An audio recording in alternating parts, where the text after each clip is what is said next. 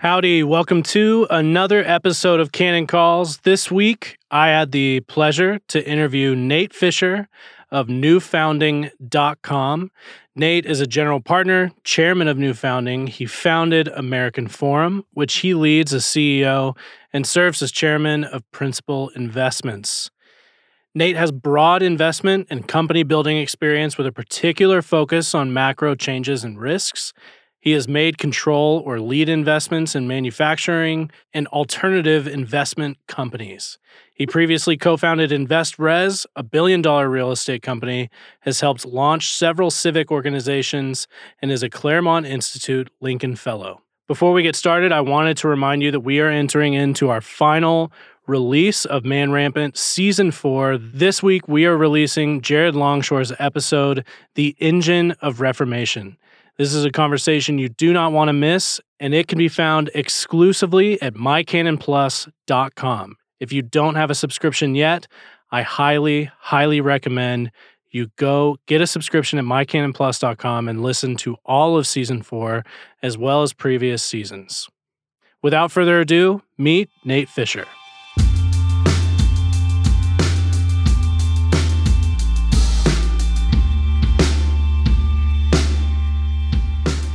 All right, now welcoming on special guest Nate Fisher. He is a general partner and chairman of New Founding. He founded American Forum, which he leads as CEO and serves as chairman of Principal Investments. Nate, thanks so much for coming on, man. Thanks for having me. Welcome to Moscow. Thank you. Been here for a few days. Been here since uh, Sunday, so uh, wonderful time, wonderful chance to uh, meet a lot of people I'd uh, I'd interacted with or gotten to know. Good, good. Well, I mentioned last night that you, so you are currently in Dallas. Yes, I just came from Dallas Fort Worth, and I can tell you the weather here slightly better. phenomenal. Yes, and we're sending you back today, or where I you? am. I I'm down to Boise today and Okay. uh, back to Dallas tomorrow. All right, so you still got a day. Yep. You still got a day to enjoy it. Awesome. All right. Well, Nate, do you mind just telling us who you are? What? What? Introduce us to yourself.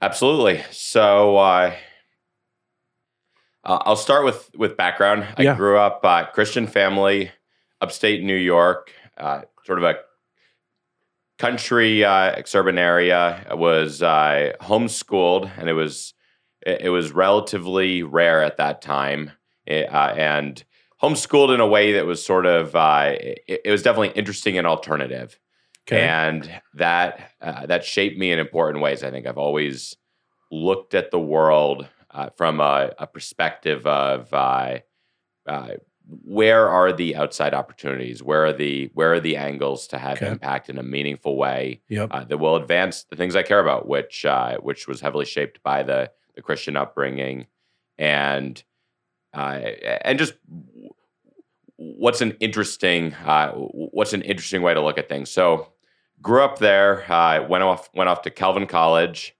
which uh, was associated with the denomination I grew up in. Okay. Uh, from uh, from that time, I was always uh, I was skeptical of Calvin's approach. I was skeptical of its trajectory. Even then, uh, I was very interested in politics, and Can you tell us a little bit about Calvin? Like, what do you mean by that? What? What do they?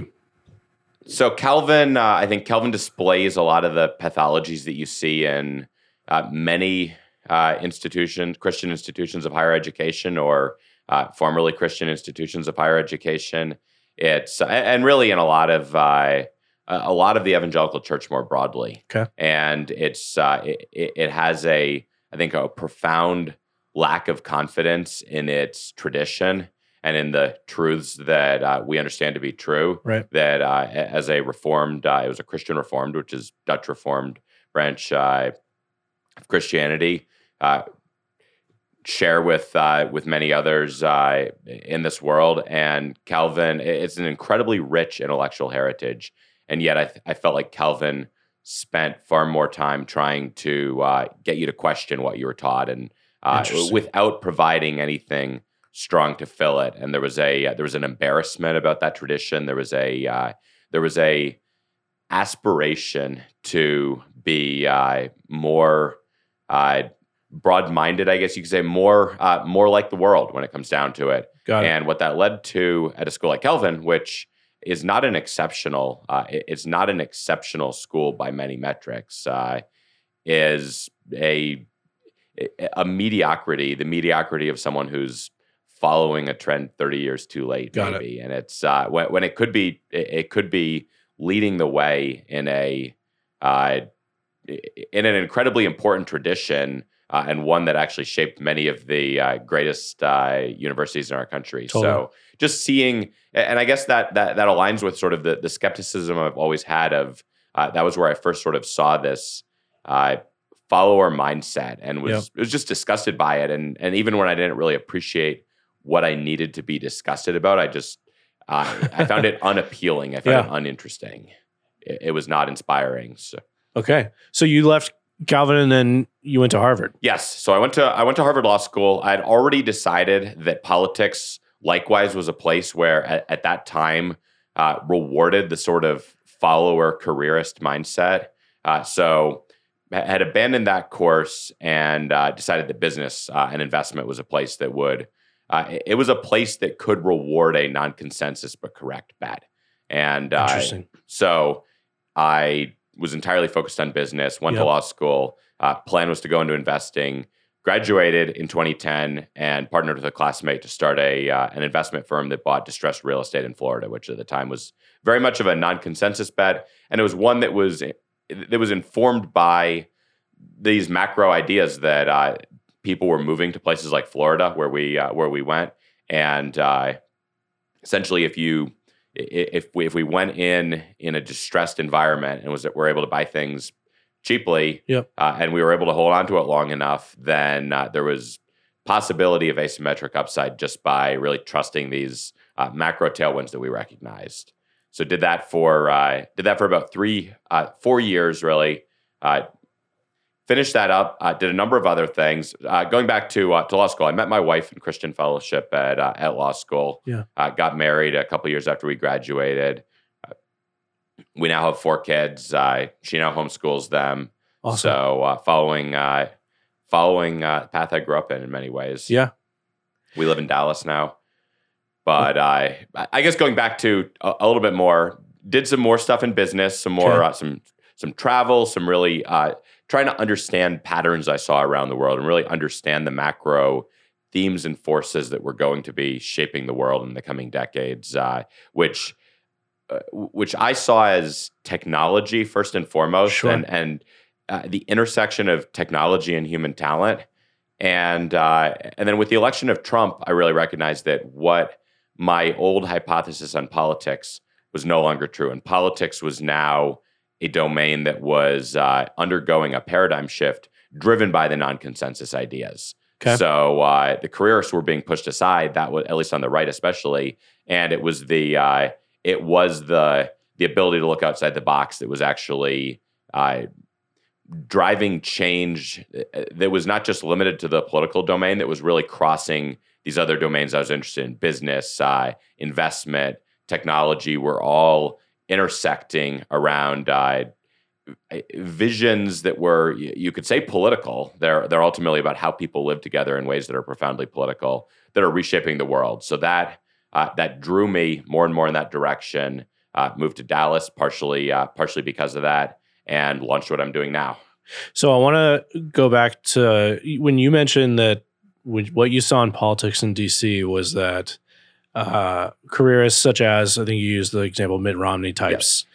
So can you talk a little bit about the careerist types versus what? And you've used uh, the consensus, non-consensus a little bit. Does that play a role? Can, can you talk a little bit about those characteristics? What are you what, what as opposed to what Mitt Romney versus a what kind of So I think thing. there's there's two elements, uh, and one is maybe neutral, and one is uh, can even be virtuous, and one I think is negative to Okay. that. Uh, there's a lot of virtues in in people like Mitt Romney, Yeah. uh, but I would say the careerist is uh, th- there's an element of just following the path that's put in front of you, following the path that uh, elites in society or that authorities tell you to follow. And Yep. in many ways, Romney's an elite, but in many ways, he was someone who uh, climbed all the elite ladders and never really, uh, I think, l- led in a in a way that was changing the direction. He just let gravity take him to yes, those. and I think that, that that goes to my point about many in the uh, many in the evangelical church is they have a sort of embarrassment about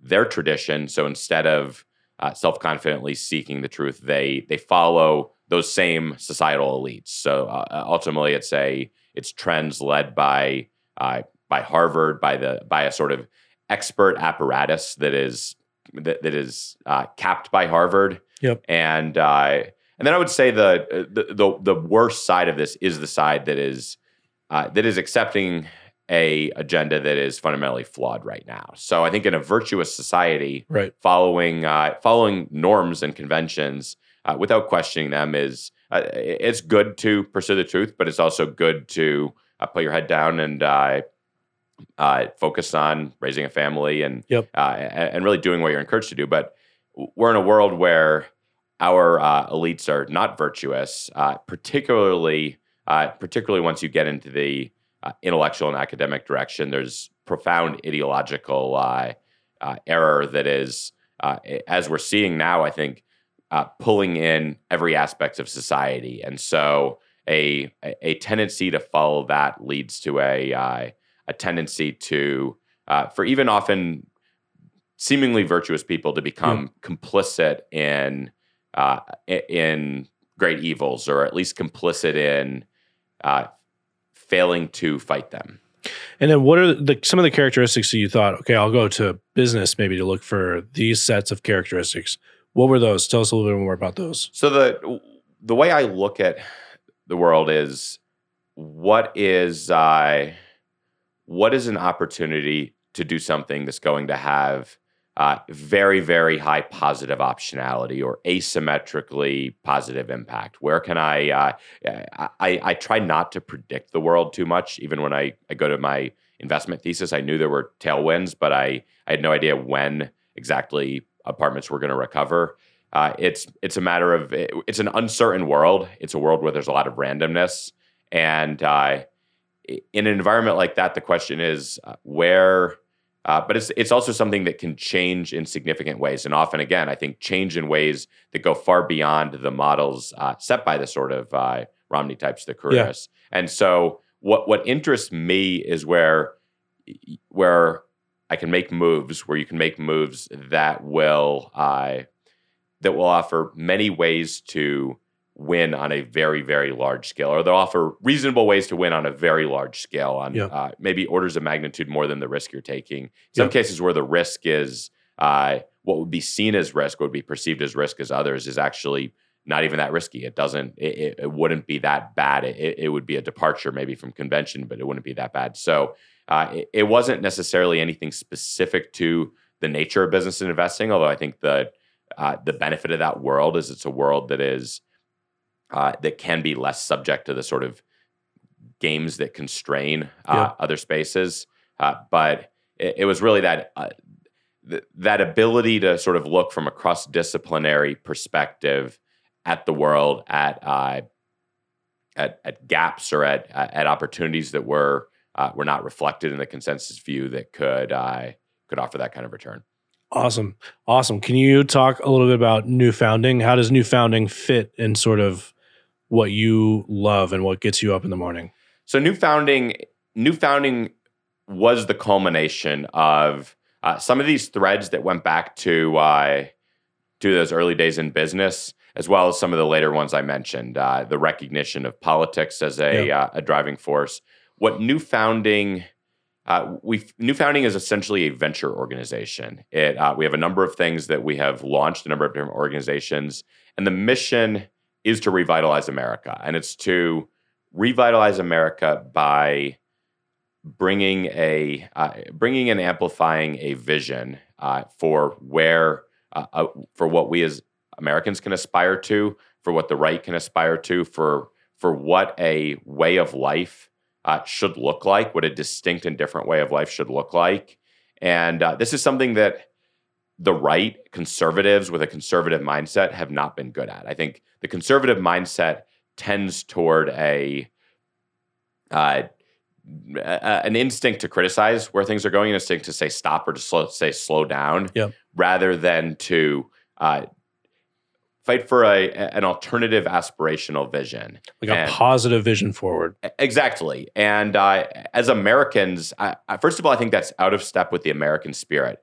Americans, one reason I think we've been losing in so many ways for the last uh, 75 years or more is uh, Americans in their spirit aspire to something. I mean, we are a country of people who came over, uh, crossed the uh, crossed the Atlantic, who uh, came to build things, who came to, in many cases, uh, build societies with new visions. You think of Winthrop's vision, and it was a uh, it was a great experiment, a city on a hill, and that's uh, that's in our blood in ways that that's in our psyche in ways that are are going to draw us to whoever offers the biggest vision. Yep. And the right has not even played that game in many ways. I think there's a few people who have done a decent job of that. People like Reagan have inspired that way. And then Trump really offered a positive vision. Uh, but we need a much broader one. And so what, what we're doing at New Founding is, is offering a vision uh, that I think is compelling enough it'll draw people.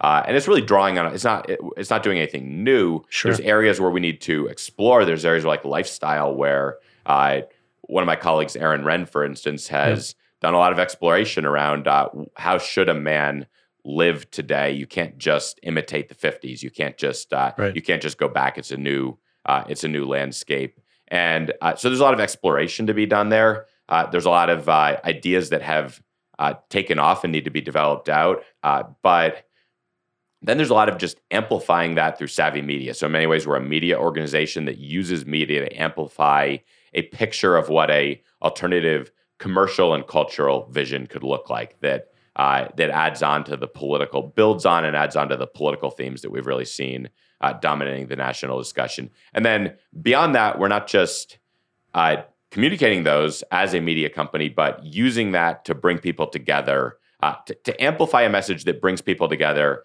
uh, to actually form the organizations that will realize this vision. So the most important part is uh, using using that media as leverage to actually uh, realize this vision, and that's uh, that's fundamentally what we are as a venture organization. So uh, central to this is a technology is a new technology model, a, a new model of network, which will help uh, bring in people who are drawn to this, help uh, organize and navigate the world as as virtually all apps do now, uh, and do so in a way that is conducive to the ends that we are uh, uh, we are laying out for people. So the vision. What can you talk about the content of the vision? Unto what? New Founding is doing all this unto what? So uh, so uh, this will get into uh, one of the organizations that we founded, which is American Reformer, okay. and I've actually been less involved in American Reformer, partially because we have an amazing team that is running it uh, okay. uh, enough that it requires less uh, less involvement. But uh, Aaron Renn was a co-founder of that. Okay. Uh, Josh Abbotoy is the executive director of it. Ben Dunson runs the journal. Okay. And American Reformer uh, is two things. one is a journal that seeks to restore the traditional Protestant understanding of theology and especially politics and culture. Okay. so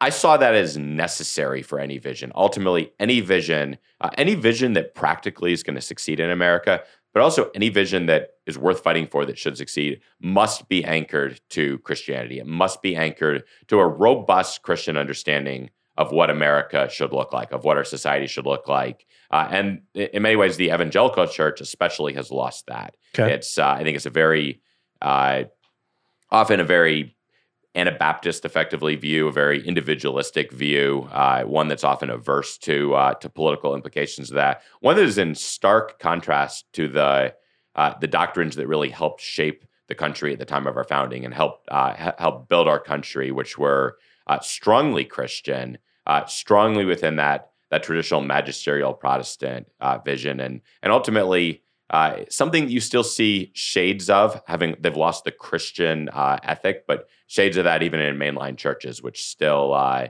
uh it was traditionally uh, mainline Christian mainline Protestantism that actually uh, pushed a lot of social change and a lot of a, a, political reflection of their values. So we need to be in that domain, and uh, the church, to some extent, the church needs to be uh, brought into that domain. Uh, to some extent, we need to uh, uh, re-explore what it even means in today's world, and uh, so our journal does that, Okay. and then the organization also actually fights, uh, helps organize uh, within institutions to actually uh, fight for Christian institutions to try to uh, try to restore and recapture uh, often great institutions that were built by people who shared this vision. So, uh, going to the question of the vision, that, that was a, a little detour, Sure. but I, that, that points to the fact that the vision needs to be anchored to truth that really matters. It's Yeah. not just it- it's not just a vision of what we like. It's not it's not some sort of purely uh, creative endeavor. It is a a deep exploration grounded in uh, in the truth, grounded in our tradition of uh, of what our society could and should look like. And then uh, another part of that, another publication of ours is uh, Return, which is a tech. It's led by James Poulos uh, Okay. and my colleague Matt Peterson, and that explores the question of what does it mean to live as a human in the digital age. Okay. And that is a uh, it's a profound question in an era where I think the fundamental one of the fundamental uh, alternatives we're up against is transhumanism, uh, which in many ways denies and denigrates uh, the concept of humanity and uh, seeks to replace it with technology, seeks to rule us with technology. So we explore that question. It's a question the right doesn't spend a lot of time thinking about. Mark Zuckerberg gets up every day thinking about uh, what your life will be like in the digital age, and a lot of uh, lot of Christians don't like his vision. A lot of Christians complain about what he builds. They complain about his vision. Uh, not a lot of them spend a lot of time uh, realizing that we will be in a uh, world profoundly shaped by digital technology. Even if you don't, even if you don't use a smartphone, Right. your world is going to be shaped by this technology, and uh, we should be thinking about an alternative. We should, uh, we must be thinking about an alternative. So, Return explores a lot of those questions. Align is our uh, our most popular publication. It's a uh, one that's grown very, very quickly, and it's a newsletter. Uh, you can find it at joinalign.us. Subscribe up, subscribe to it. And it's a weekly newsletter that uh, tells you how not to buy from people who hate you. So uh, yeah. highlights a few businesses every week. It just sort of lays out uh, lays out uh, through uh, some brief uh, brief descriptions on some topic of uh, what it could look like to uh, buy from an alternative to uh, to uh, often some particular company that hates you or, uh, or or something like that. We're we're laying out a commercial vision of what a uh, what the commercial part of our life could look like. Okay. Okay. The uh I believe I used to read James Poulos in the Federalist. Is that true? Do you know uh, I believe I that's where I read him. I know He I've read been him. a prolific writer, and Yeah. he's he's certainly written for the Federalist okay. Awesome. Awesome. He's now uh, he's now also with the American Mind. So uh, he was a he, he was with the American Mind since the beginning. Has been a uh, active writer there, and he has a book called Human Forever that came out recently that lays Okay. out a lot of this. But Return is uh, Return is a broad. Uh, sure. i- i- it's really a, a further exploration, uh, particularly focused on that question.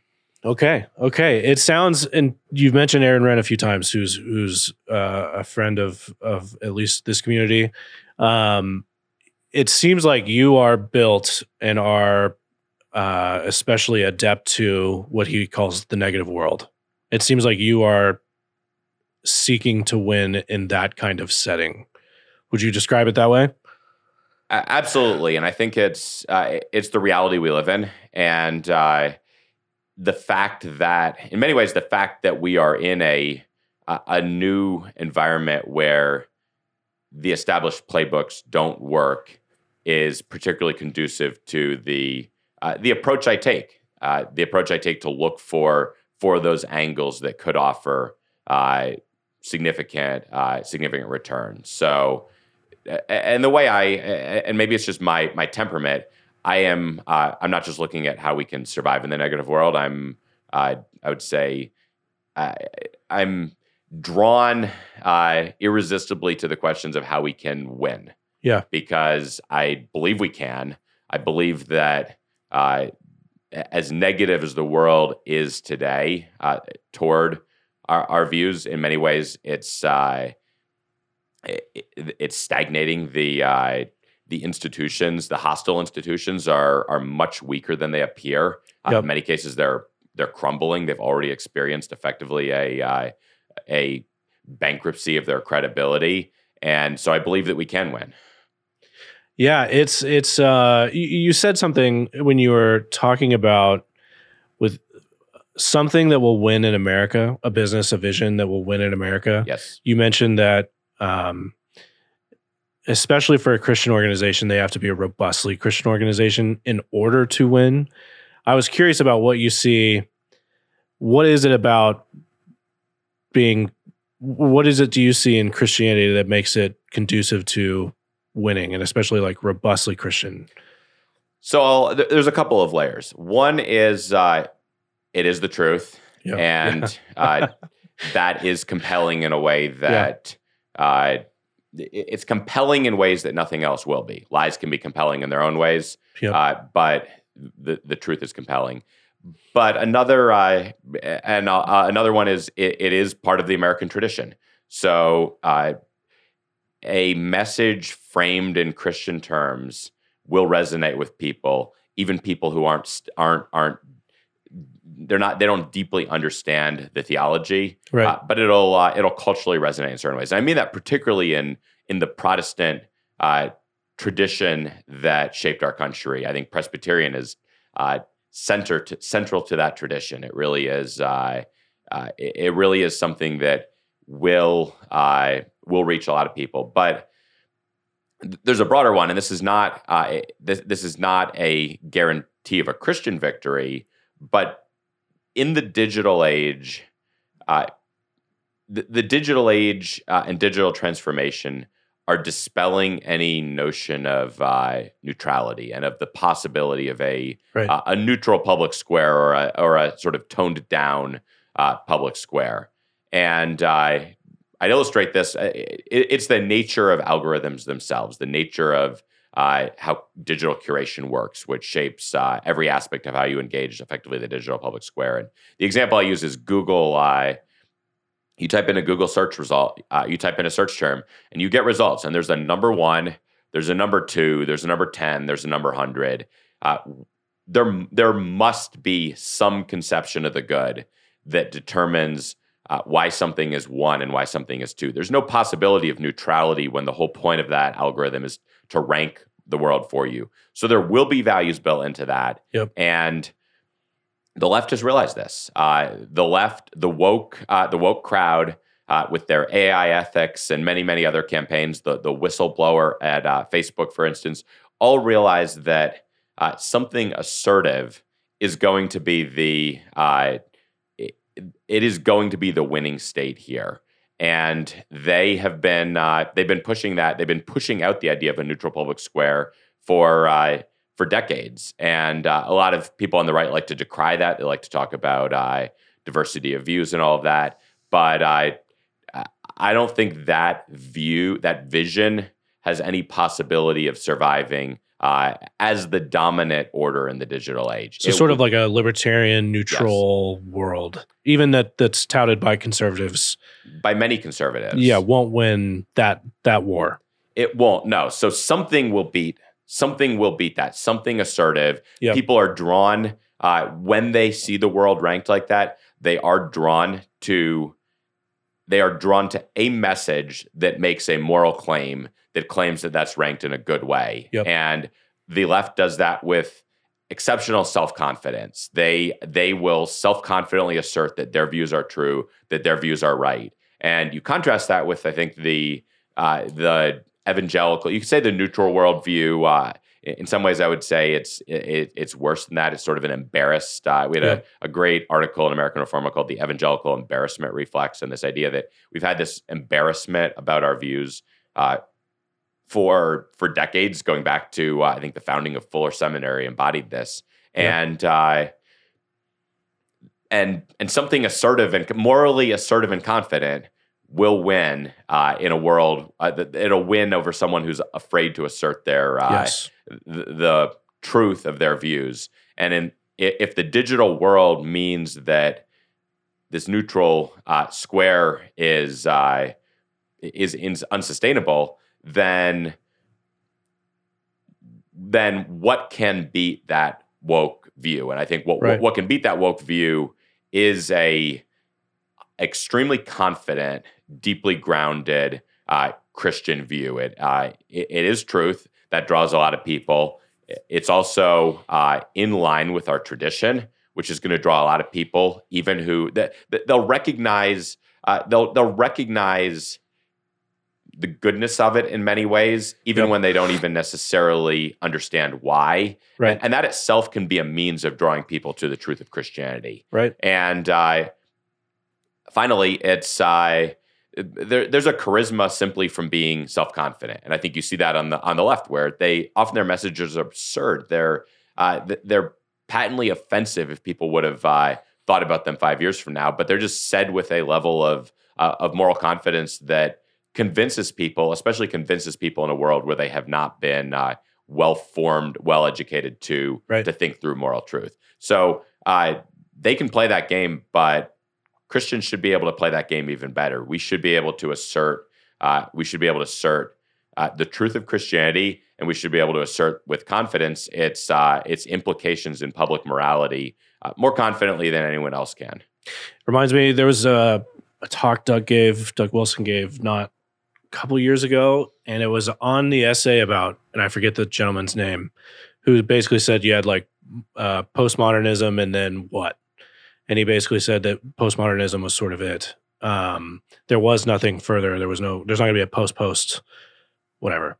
Um, and Pastor Wilson talked about how um, basically either Islam or Christianity will take Yep. take over just because uh, Islam, especially at the moment or at the time of that talk, they go to bed and know who they are. They wake up and know who they are. They know their goals. They have in mind a vision, as you were talking about earlier, of what they want the world to look like. And it was essentially in order, you know, Christians ought to be this kind of people, but clearly in a in a nation where we have a clear religious majority, we're not a nation of Christians who know exactly who they are and know what they believe and know what they are looking for. Absolutely, and I think in some sense, Islam or Christianity, uh, in some sense, uh, wokeism and Islam are converging in Right. important ways. I mean, it's they're both very uh, they, they both have an angry God. Uh, It's a very they're they're both very carnal in the way they look at the world. Yep. and uh, and they both uh, they both are not afraid to assert uh, very strong uh, moral opinions and judgments on the world. Right. So it's whether it's Islam or uh, They believe wokeism, them and sure. are not embarrassed by them, Yes. as you were talking about earlier. Like exactly. the left, credit to them to some extent, can say like up is down with moral gravity and no no embarrassment that they ought to have, and can really get some stuff done in in the meantime. Absolutely. So I, I- I- exactly those those are the options, and uh, what that gives what that gives me is a confidence that certainly as a alternative, our approach is the right approach. Right. Uh,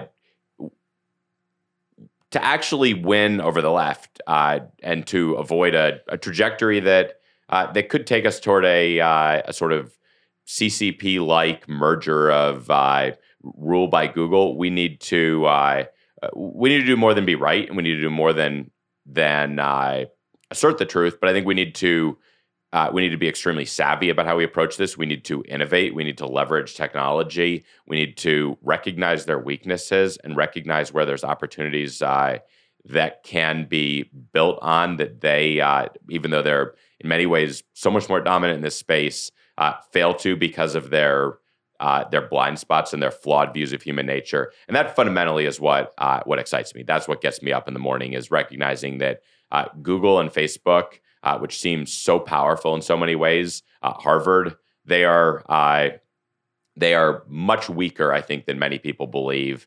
Uh, they have uh, incredible blind spots. They are they are in many cases committing a, a sort of suicide because of their the, the, the ideologies they're accepting.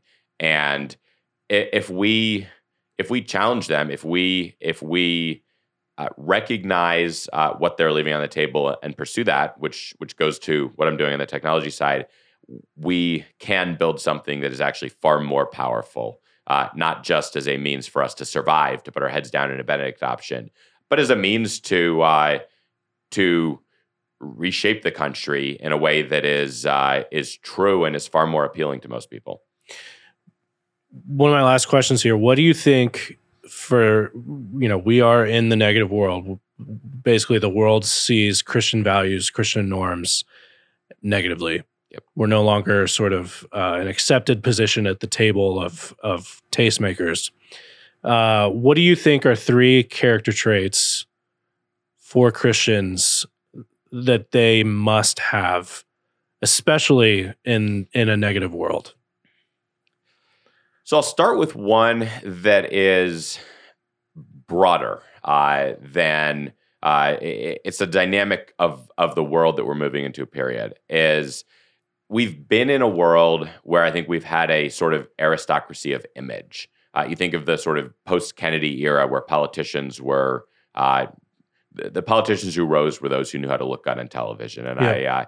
I, uh, I think an MBA uh, teaches you to look like a businessman, and we are led by institutions uh, of people who uh, look good. That is their skill, and that's going to pull us as sort of his view of the world. That is a dominant trait of the televisual world, and as we experience digital transformation, the the information value of image declines. So uh, we've already seen the fact that uh, uh, looking good on television no longer carries the sort of uh, broad authority across the country that it once did. There's, in a sense, been a uh, a uh, credibility bankruptcy there for people who don't want to follow the person ideologically. And you think of how Instagram, for instance, makes it much less expensive for anyone to look good. Right. Uh, you you think of deep fakes that are coming, and the information value of an image is zero. It's converging towards zero. And in that world, uh, you're not going to uh, you are not going to be led by people whose skill is looking good. I think that's that's been the dominant skill that has probably shaped many of the institutions that uh, in our world, the evangelical institutions.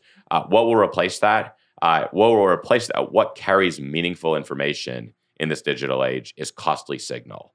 Uh, and you see that uh, on the one hand, you see that in in the Bitcoin world where proof of work is is a costly signal. Uh, another form of costly signal is courage. Uh, courage is a form of skin in the game where you you have chosen to take a risk that cannot be faked. And so I think we will inevitably see uh, as a replacement for this aristocracy of uh, of image, which is going to disappear. I believe we will see an aristocracy of courage, a rise of a leadership class defined by their willingness to take risks, and that that is not necessarily virtuous. I think Napoleon obviously sure. had great courage. Sure. Genghis Khan had great courage. I, I, uh, I would like for Christians to be uh, uh, re-emphasizing that virtue that has uh, has often been the uh, the defining trait of uh, of those who have risen to leadership in the past. So I think elevating courage uh, as a trait we look for in leaders, uh, and I'll couple that with stewardship is a very important one. So when we think of when you look at the failings of many Christian institutions, it is leaders who are embarrassed by past failures.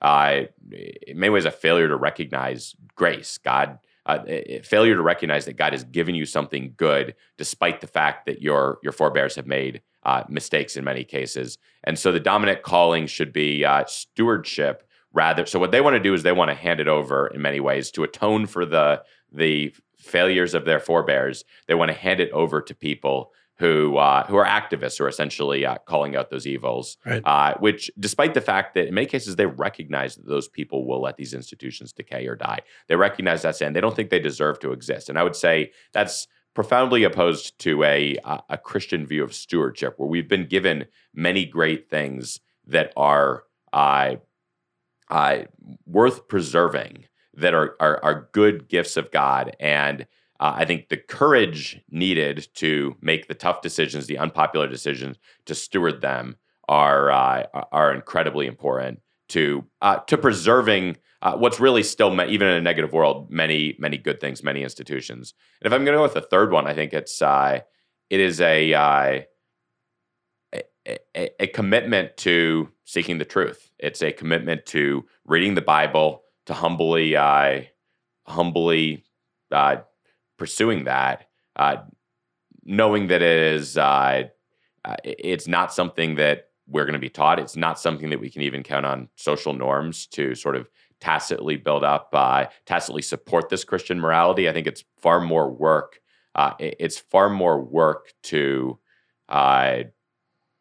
to ensure uh, that sort of Christian uh, Christian understanding uh, than it, it may have been in past uh, generations. There's a real benefit to a Christian society. I think a culturally Christian society does uh, does a fair amount of the work of yep. Uh, of catechizing us of of of at least at least sort of morally catechizing us. And in a, in a negative world that rejects that Christian morality, we uh, we need to do more within the churches, within the families, uh, or and proactively seek out institutions, alternative institutions that are uh, conducive to that. Where would you want to point folks if they've if they've listened and heard and want to you know stay in touch with you and what all you're up to? Where's best for them? So you can go to uh, New Founding, uh, okay. the the homepage of the organization, newfounding.com, and that'll list out all the organizations, all the projects we're we're on.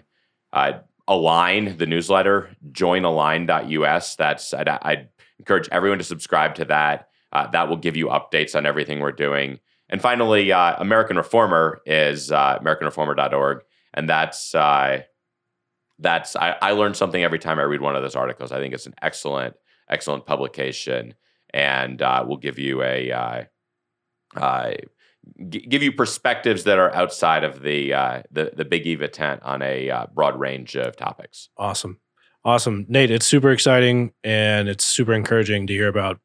We talk a lot about Reformation, especially in in these circles here in Moscow and and uh, other like minded media companies, and it's awesome to see it happening in lanes that you don't often hear about it. You know, we're we're very accustomed to schools, media in general, but you know, it's super encouraging to hear what it looks like in big in tech and investments and everything else. So, well, I've enjoyed uh, I've enjoyed visiting here and seeing the uh, the on the ground uh, the, the, local uh, vision of that. So I think there's a uh, there's a lot of uh, complementarity there, and awesome. Really appreciated this chance to talk with you. Absolutely, thanks.